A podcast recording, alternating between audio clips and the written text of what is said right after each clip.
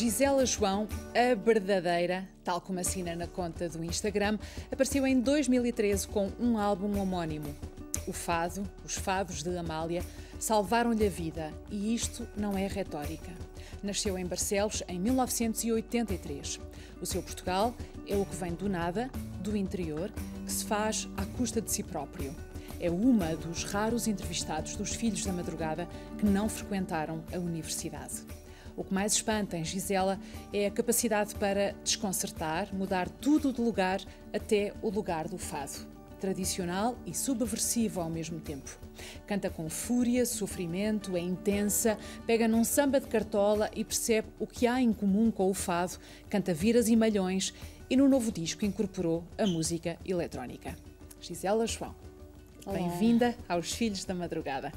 A verdadeira, esta maneira de falar tão genuína, tão rente às pessoas do povo, porquê é que a mantiveste e porquê é que a tua conta de Instagram se chama Gisela João, vírgula, a verdadeira? Olha, hum, em primeiro lugar, quando eu criei a minha conta a primeira vez, já existia uma Gisela João, que é uma, uma pessoa que nem usa sequer a conta, mas que tem a conta, e eu pensei, o que é que eu vou pôr? Então, Gisela João, porque há tanta gente que põe. Uh, oficial. Oficial. Então, não, vou pôr a verdadeira com B, como deve ser. A B como deve ser. Sim, porque eu acho que. Eu, eu cresci uh, a ver a minha avó, que fez a quarta classe, uh, com uma carta da professora dela para a minha bisavó Mimi, a pedir para que ela continuasse os estudos, mas que não serviu de nada aquela carta. Uh, eu cresci com a minha avó a sentir-se menor uh, do que os senhores que falavam na televisão por conta da linguagem utilizada. E parte da, da minha liberdade é passa muito por trabalhar a liberdade dos outros também. Um, é que tu concilias essa maneira de falar com um muito bom domínio da língua portuguesa. O que se percebe quando. A língua portuguesa lê... é aquilo que me inspira. Uhum. É, eu, eu, sou uma, uma apaixonada, eu cometo muitos erros, eh, às vezes a falar e até a escrever, muitas vezes de propósito, porque, porque eu gosto de escrever também com. Eu gosto de escrever com sotaque, como às vezes comento uhum. com a minha melhor amiga. Porque eu acho que muitas vezes eu sinto que a forma colocada de se falar afasta as pessoas do discurso fazendo com que elas se sintam menores. E eu não, nunca gostei disso, porque eu vi isso acontecer perto de mim e, e, achava em nada menor ou menos inteligente a minha avó do que aqueles senhores que falavam na televisão. Com menos instrução, mas não menos inteligente. Exatamente. Aliás, num dos posts recentes do, do Instagram, com esta capa do, do, do público e com um artigo muito, muito uh, elogioso, tu dizias assim. Comentário da gata à capa do Y. Estás toda gaiteira, estás, mas já me encheste a gamela da comida? gaiteira! Isto é um minho a vir ao de cima. Tu é. saíste é. de Barcelos, mas Barcelos ainda está inteiramente em e, ti, é isso? Totalmente, porque eu cresci lá, não é? Eu venho de lá. Eu cheguei a andar nas feiras, a vender. E é muito importante para mim fazer. Uh, e, por exemplo, eu lembro-me que havia vergonha no sotaque e havia, havia vergonha em, em, palavras. Nós dizemos muito lá em cima chega-te aqui à minha beira. A minha beira é uma coisa muito lá de cima. E havia muita vergonha. Aquele, aquele parente que está a estudar em Lisboa já não fala assim como a gente. Eu lembro-me de ouvir isto. E então comigo isso não pode acontecer. Porque eu sinto se eu tenho pessoas que, que, me seguem porque gostam do meu trabalho, porque gostam daquilo que, que eu digo ou que eu faça, se eu puder fazer com que essas pessoas se sintam à vontade com a linguagem com que elas cresceram. Identificadas. Sim, eu, eu tenho muito prazer em fazer isso. Percam a vergonha de, de dizer de onde vêm, com, com, com tudo aquilo que isso, que isso quer dizer, não é? Uhum.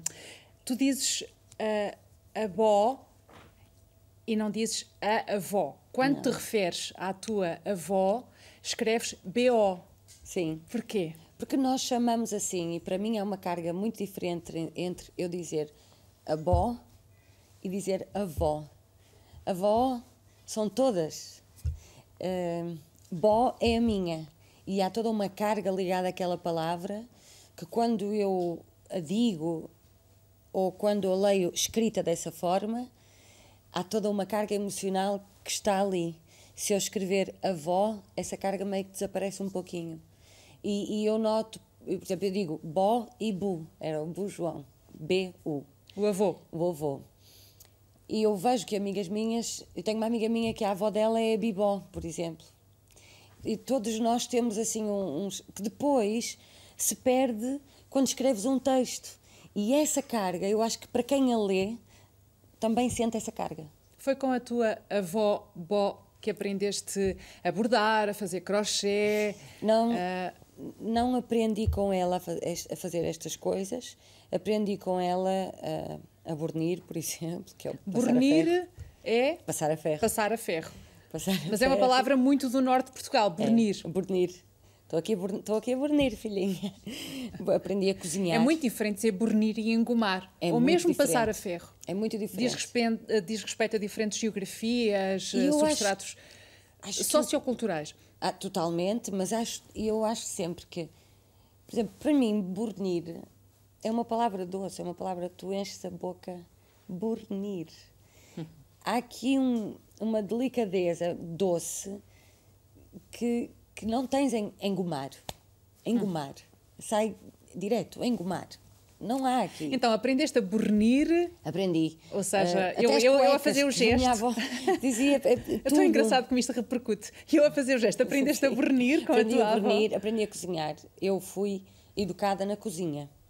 Eu fui educada uh, no meio das panelas, no meio das farinhas e, de, e, e dos, dos legumes. A minha avó acordava às nove da manhã, acordava muito cedo, mas às nove da manhã ela já tinha a primeira panela no, no fogão. Aquilo. Vida de trabalho. Vida de trabalho e que me ensinou que as coisas precisam de tempo. Precisam mesmo de tempo para que depois tu saibas, por exemplo, o valor de uma palavra. Uhum. Então, quem é que te ensinou a fazer esses gestos do crochê? É. E explica, explica lá como é que é. Como é que se pega na linha, como é que se pega uh, a, na a agulha. Minha, a minha mãe faz estas coisas todas. Todas. A minha mãe foi empregada fabril a vida inteira e faz estas coisas todas. A minha madrinha, a minha tia Té, uh, é a rainha dos bordados e do tricô. E por via delas, eu, eu cresci no meio dos trapos também, não é? E então fui sempre muito curiosa em relação a estas coisas. Então, o crochê aprendi sozinha, posso dizer. Os bordados com a minha mãe e com a minha tia Té, e o tricô mais com a minha tia Té. Olha, este é do crochê. Todo, todo, todos os movimentos que tu fazes, tu estás já em relação contigo própria a fazer isto não há espaço para outra coisa.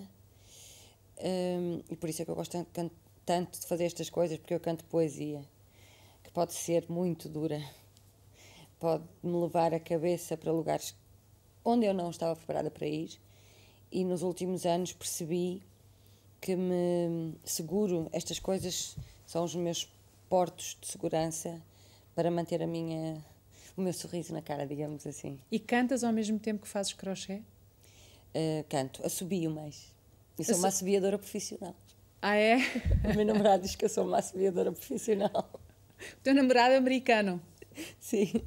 E que já sabe e que percebe melhor o português do Norte por minha causa. A tua família, que relação tinha com a política? Nós já tivemos aqui um vislumbre das tuas raízes. Tu nasceste já na década de 80, os teus pais eram muito jovens quando tu, quando tu nasceste. A família tinha alguma ligação com, com a política? Falava ainda do, do antigo regime ou não? A minha família é uma família daquelas onde não se fala muito sobre as coisas.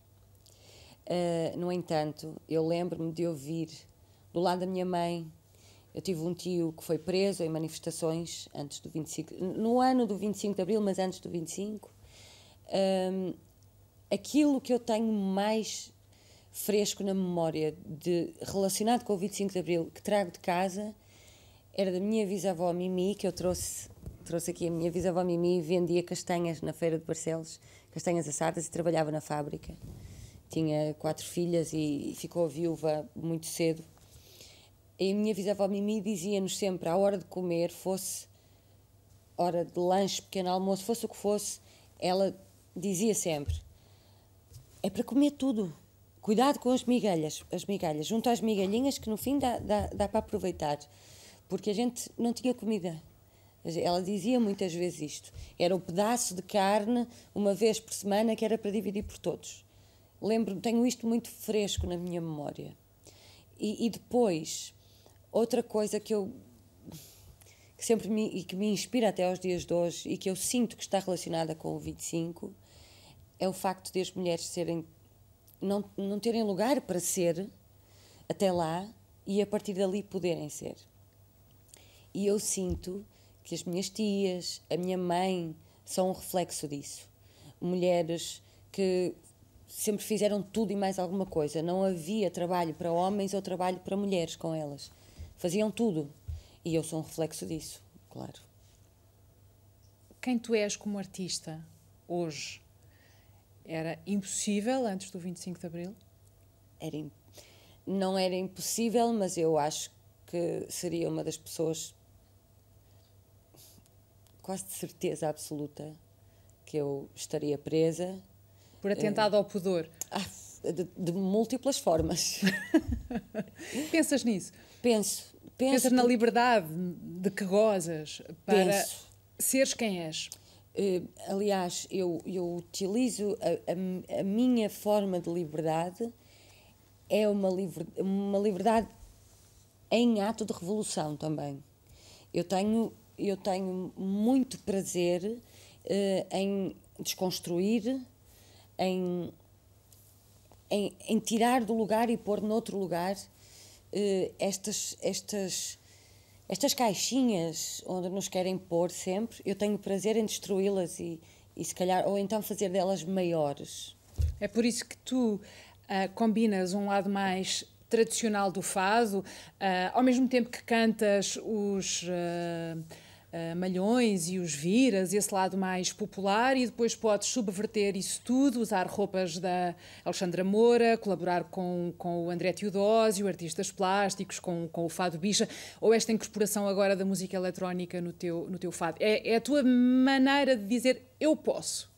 Sim, é a minha maneira de poder, muito mais do que dizer eu posso, é pensar nós podemos, tu podes. Eh, porque por exemplo, eu lembro-me quando eu vim viver para Lisboa, uma vez eu, eu cantava no Senhor Vinho e tinha duas noites por semana ao início, e a dada altura passei a ter cinco, eh, cinco noites. E, e, estava a contar a minha avó, e a minha avó disse-me, e eu estava muito contente, não é? E a minha avó disse-me: Está bem, está bem, mas olha, é um trabalhinho a sério. Porquê? Porque a profissão de cantar numa casa de fado não era vista com bons olhos. E embora as coisas tenham mudado, ainda há esta, esta ligação ao antigamente. Qual era uhum. o que é que o meu papel sendo mulher, o que é que eu tinha que fazer um trabalhinho como, como deve ser.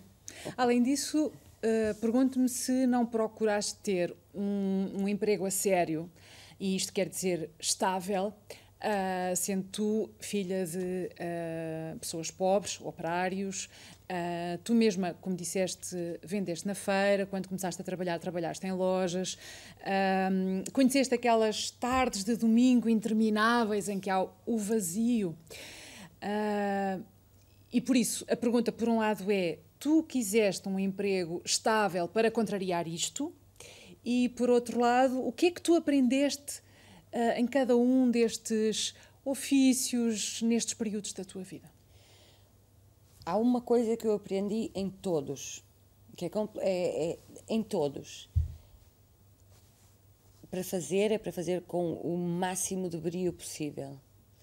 Um, e isso pode parecer muito simples, mas não é nada, nada simples. Um, para além disso, eu gostava de ter tirado o curso de design de moda só que a música, de facto, foi sempre um, enfiando no meio da, da, minha agulha, que é a minha da agulha que sou eu, ou que será a minha vida. A, a música era a linha que estava sempre a enfiar-se.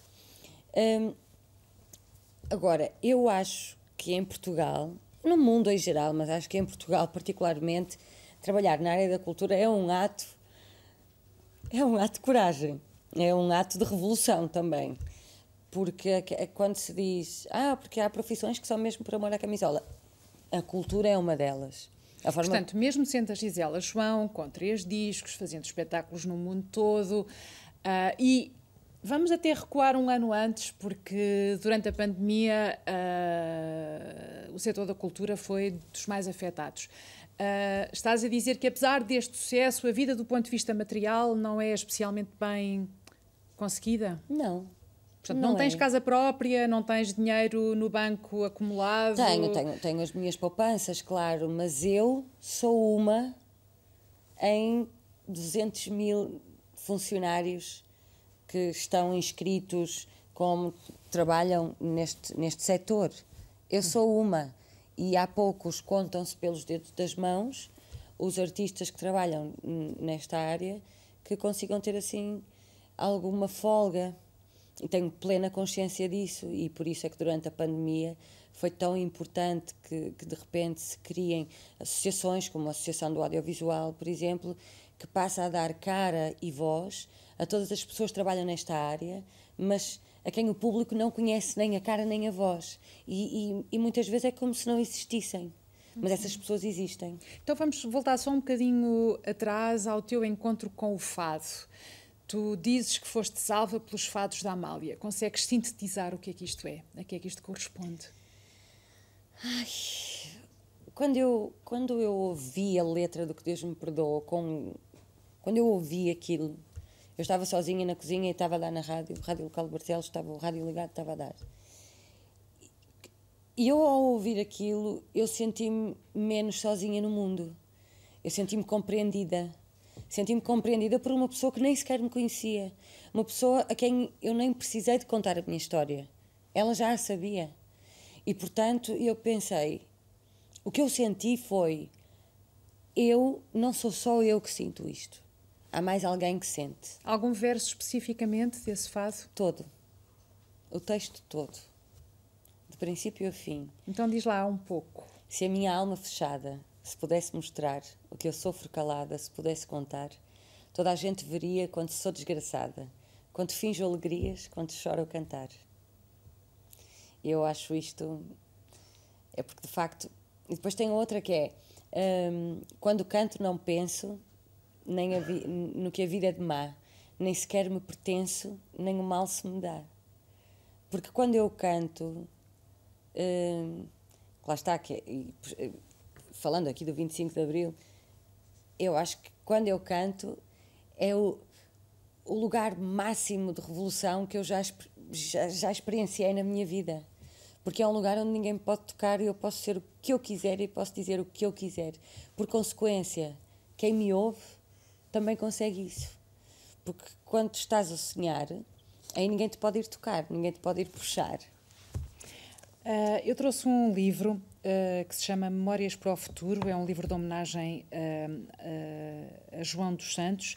Tenho aqui um, um, texto de um psicanalista, o Emílio Salgueiro, que diz assim: Quando éramos pequenos, bem pequenos, brincámos com argolas e rocas, talvez com xuxas.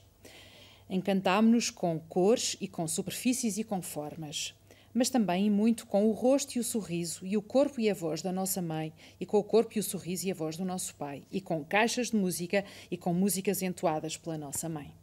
Aprendemos a brincar com sons e com palavras. Haverá uma ligação entre o brincar, o jogar e o sonhar? Claro. É, para mim é muito óbvio. Uh, o facto de, de eu lembro-me, agora estavas a dizer, estavas, eu estava-me a lembrar, a minha mãe fazia uma. Nós ficávamos horas a ver a minha mãe fazer uma brincadeira que era. Ela mexia o nariz e mexia as orelhas e nós ficávamos a olhar para ela, a rir durante horas. Isso, isso inspira-nos a, a, sonhar. Nós, ela cantava? Cantava muito e ouvia-se sempre se ouviu muita música em casa. O que é que ela cantava? Elis Regina. Sabes que eu, eu, eu tive para me chamar. O meu nome era para ser Elis Regina foi uma das possibilidades. Um, eu tive uma tia que foi a um programa de televisão cantar Elis Regina, e então eu na escola primária pediam para eu cantar Elis Regina. Era quase um. E por isso eu ganhei assim um. Eu não queria ouvir Elis Regina, não me peçam para cantar Elis Regina. E depois na minha Já adolescência. Já há muitos anos. Quando descobri por mim, uh, apaixonei-me totalmente. Uma das minhas grandes referências. Gisela, tu és uh, uma pessoa que não frequentou a universidade. Ainda queres frequentar? Sentes que te falta isso? Eu gosto de aprender. Eu gosto, eu gosto muito de aprender. Eu adoro conversar precisamente por isso, porque eu, quando estou a conversar, aprendo sempre muito. Um, muitas vezes sinto quase como se me sentisse menor por não ter o canudo, o dito canudo. Um, nunca é tarde e digo muitas vezes para mim que digo isto há muitos anos. Digo muitas vezes, quando eu tiver 50 anos, vou fazer um curso de psicologia, um curso de história da arte. Eu digo isto muitas vezes. E, e nunca é tarde, de facto, e é uma coisa que eu gostava e quero muito conseguir. E porquê aos 50? Porque espero aos 50 já ter feito coisas uh, suficientes que me permitam ter tempo para isso, porque isso que eu quero fazer é para mim. Não é porque eu quero dar aulas, não é porque eu quero. Não, é para mim. Se tivesses tido a oportunidade na idade de vida, ou seja, aos 17, 18, terias ido para a universidade? Ou foi uma escolha tua não Teria. ir e começar a trabalhar? Não, eu não, não fui porque não podia, porque eu sou mais velha de sete e, e sinto e, e, senti desde muito nova que mesmo que eu concorresse a uma bolsa ou fosse o que fosse, não ia ser possível. Não, não era possível. Foi, foi muito claro para mim, eu sempre fui uma, uma aluna ótima, modéstia à parte, uh, mas sabia que, que, que, não era suficiente isso. Não era suficiente. Então comecei a trabalhar porque precisava trabalhar. E eu começo a trabalhar porque eu decido ir para o Porto, uh, tentar estudar. Então começo a trabalhar para pagar esses estudos e queria continuar seguindo o curso de design de moda, mas lá está a música enfiou-se pelo meio. Gisela, muito obrigada. Obrigada. Eu. Muito obrigada e amanhã temos uh, mais uma edição dos Filhos da Madrugada.